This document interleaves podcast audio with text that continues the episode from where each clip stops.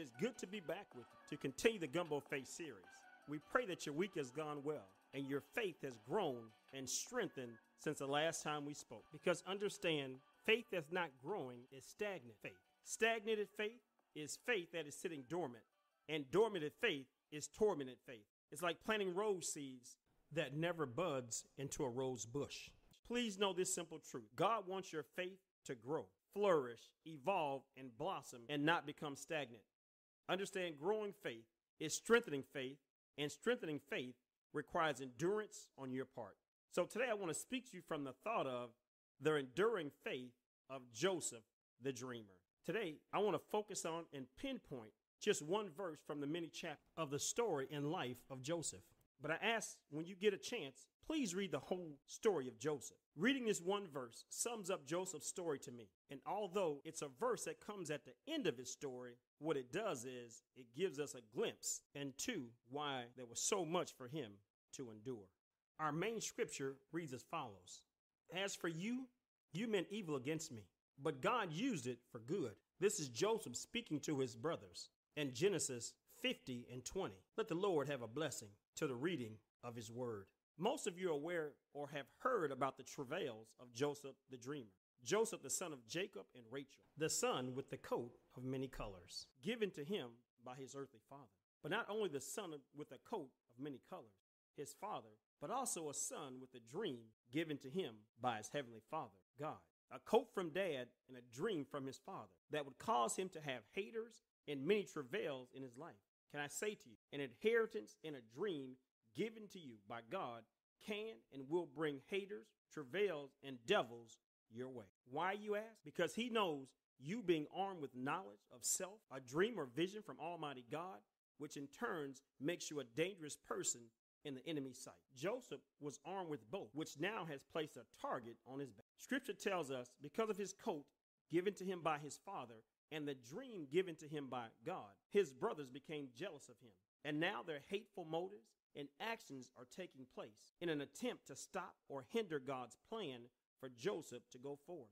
Please understand, with every God given dream or vision comes devilish opposition. And no, it can sometimes come from your own family members. Scripture says his brothers saw him coming from a distance and plotted to kill him.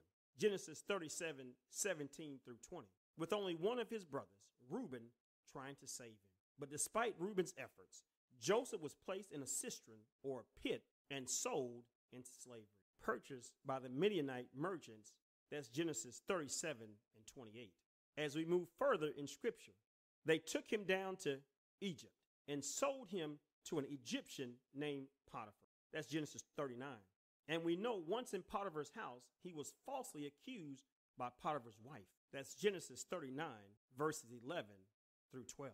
And because of the accusal of Potiphar's wife, Joseph was placed in and confined to prison for a crime he didn't commit.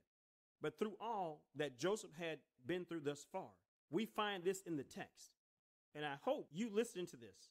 This will encourage and help. Scripture says, But the Lord was with Joseph and prospered him. That scripture is referring to when he entered Potiphar's house. That's Genesis 39 and 2. And again in Genesis 39 23, the Lord was with Joseph and gave him success in whatever he did. So we can see, whether in the pit, Potiphar's house, or the prison, God never stopped being with Joseph, never stopped bringing success and prosperity his way. Even in difficult and undesirable circumstances, God never left nor forsake Joseph. So I say to any of you that find yourself in a difficult situation or circumstance right now, understand God is still with you and he will prosper you and bring you success right where you are. In the text, it says God was with Joseph through all he had experienced thus far, as he is and will be with you as well. In the text, we read, See and find Joseph the dreamer in a nightmarish situation, in places he never thought, dreamed, or imagined himself ever being, with things happening to him that he never could have dreamed of happening, one travail after another. Troubles and travails seemingly appearing to be the way of life for him at this time in his life. Can anyone relate to this? Steps being ordered by the Lord, but each one brings you into a different trouble, travail, thus facing a bigger devil. Do you know with big dreams and big visions from God draws and attracts big devils and even bigger attacks. Understand the higher the level, the bigger the devil. To whom much is given, much is required. Have you been given something by God?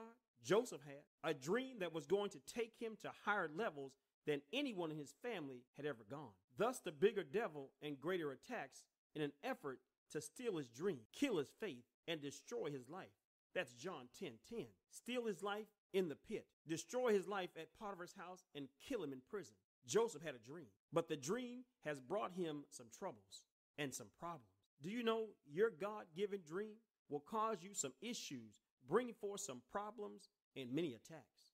But know when attacks come about and problems surface in your life, God asks and require one thing of you and me faith in Him. Because you know, without faith, it is impossible to please God. Hebrews 11 and 6. And I can only imagine it being Joseph's faith that had carried him thus far and through all he had experienced. With that same thought of his faith, I can only imagine if faith was being measured in gas tank levels. His gas tank level of faith had to be obviously running super low, and the light had to be blinking saying you're about to run out of gas, or in this instant, faith. Can I ask you, how do you think your faith will hold up when you've done all that God has asked you to do? And now you're going through more hardship, more troubles and travails, and there appears to be no end in sight to your problems. That's Joseph. And all of this due to no fault of your own, other than being obedient to the promises and the calling of God. This has become the life of Joseph, the God given dreamer.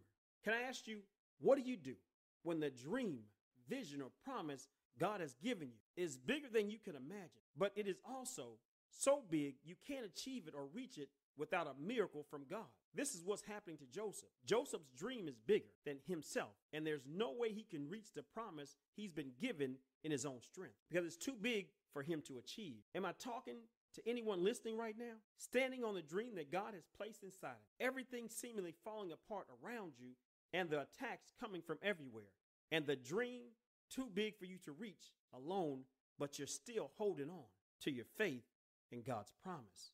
And like Joseph, your only fault in this whole thing is you believing God for your dream, for your promise, being obedient to it, sharing it, and being excited about it. What do you do when you're standing on the promises of God? Not a promise that you asked for, but a promise that God placed in your spirit for you to believe in, as Joseph did. And in your belief, it takes you through and two things that you didn't ask for, aren't prepared for, and haven't expected to be taken place. And again, all because you believe what God told you. Joseph finds himself literally in prison all because he believed God. Do you know sometimes your reality can be your prison? The reality of where you are, in contrast to where God told you he was taking you, showing you what he has for you, and the promises that he has given to you. Your reality not lining up to his promise or dream he gave you. Your reality showing you one thing, but the promise God has given you showing you something totally different. Joseph in prison is his reality, but the promise given to him was his brothers bowing down to him in his palace. The pit, Potiphar's, now sitting in prison, all because of a dream God placed in his spirit that he didn't ask for, with a faith tank that had to be running close to empty. Am I speaking to anyone today? Can anyone relate to this situation that Joseph finds himself in? All of this going on in his life. And I can only imagine him praying to God, asking for expedient relief from all this calamity taking place. But prayers to God, seemingly going unanswered. Have you ever been in a situation where the more you pray, the more trouble seems to come your way? You calling on God for help, and the enemy seems to be intercepting all your prayer requests and sending more calamity in your direction. This is where Joseph finds himself at this moment. And if you're finding yourself in the same place, going through the same thing at this moment, allow me to say this to you. I'm going to stop right here and we'll pick up and continue the enduring faith of Joseph the next time we speak. So until then, stay prayed up and be blessed.